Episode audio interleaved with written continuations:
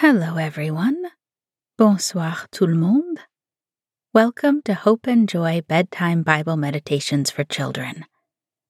At the start of this new year, we are looking at the very beginning of the Bible, Genesis, relaxing at the end of the day and looking forward to the next, noticing where God is in our lives. With special thanks to Simon Asquith, former youth ministry coordinator at the American Cathedral in Paris and future title curate at Holy Trinity in Wimbledon, who has guest written our January series.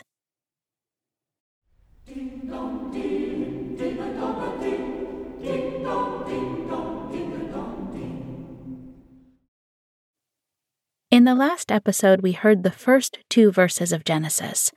Now here's the third. Then God said, Let there be light. And there was light. God has brought light into the darkness. Before there was empty darkness, and now God has filled it with light and life. Darkness can appear in different forms, like the nasty characters in stories, or meanness at school, or fears that make us forget God. But right from the beginning of the Holy Bible, we learn that God brings light into the darkness. The light outshines any darkness. Okay, let's close our eyes now. Just for a minute. Put one hand on your belly and the other hand on your chest. Okay? Take a big breath in as you count to four, and then we'll blow it out slowly through your mouth. Breathe in, two, three, four, and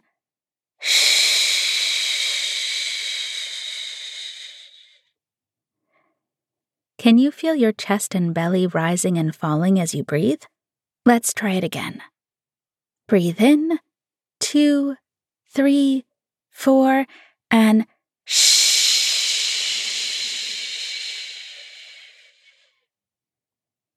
Great. Now I want us to be very quiet and think about light. The sun glistening on snow, candles flickering in church, stars twinkling in the sky. How do you feel when there is light? Where do you see God's light? Leaves, plants, flowers. Some good things in the world are toys and pets. They bring light to my life. Now let's turn back to the Bible and see what Jesus says about light. In John chapter 8 verse 12 we hear, Later Jesus talked to the people again. He said, I am the light of the world. The person who follows me will never live in darkness. He will have the light that gives life. Just as God brought light into the world, God also brings Jesus, God's only beloved Son, into the world so that Jesus may be the light in our world and in our lives today. Sometimes the world can be sad or even frightening, and this might be our darkness. Maybe sometimes you feel lonely when you cannot see your friends or grandparents, or sometimes you may feel worried about the coronavirus that continues into this year.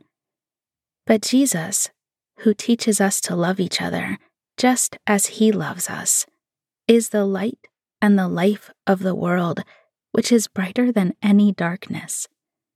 Jesus' love remains with us, even in our times of loneliness and worry. This light is God's gift and promise to us. And when it comes to light, God definitely knows what's up. For God said, Let there be light, and there was light.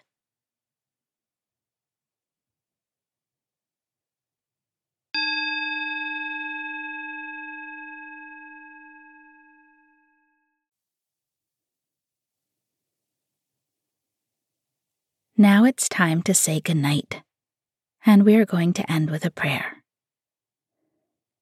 Dear God, thank you for the world that you so lovingly created, for all its wonderful surprises, and for the gift of this new year.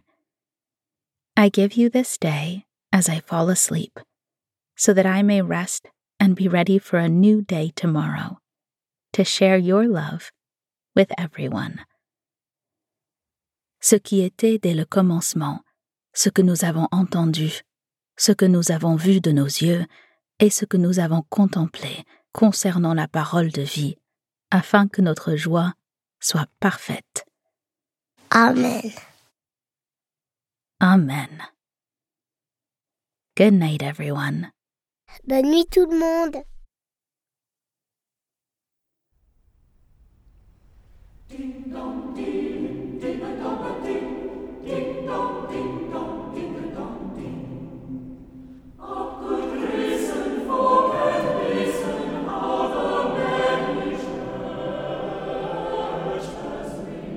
This podcast was written by Simon Asquith, narrated by Hope Newhouse, with the help of Charlotte and Ella, and produced by Joyce Chenet and Hope Newhouse. Music by the choirs of the American Cathedral in Paris. Thank you for listening.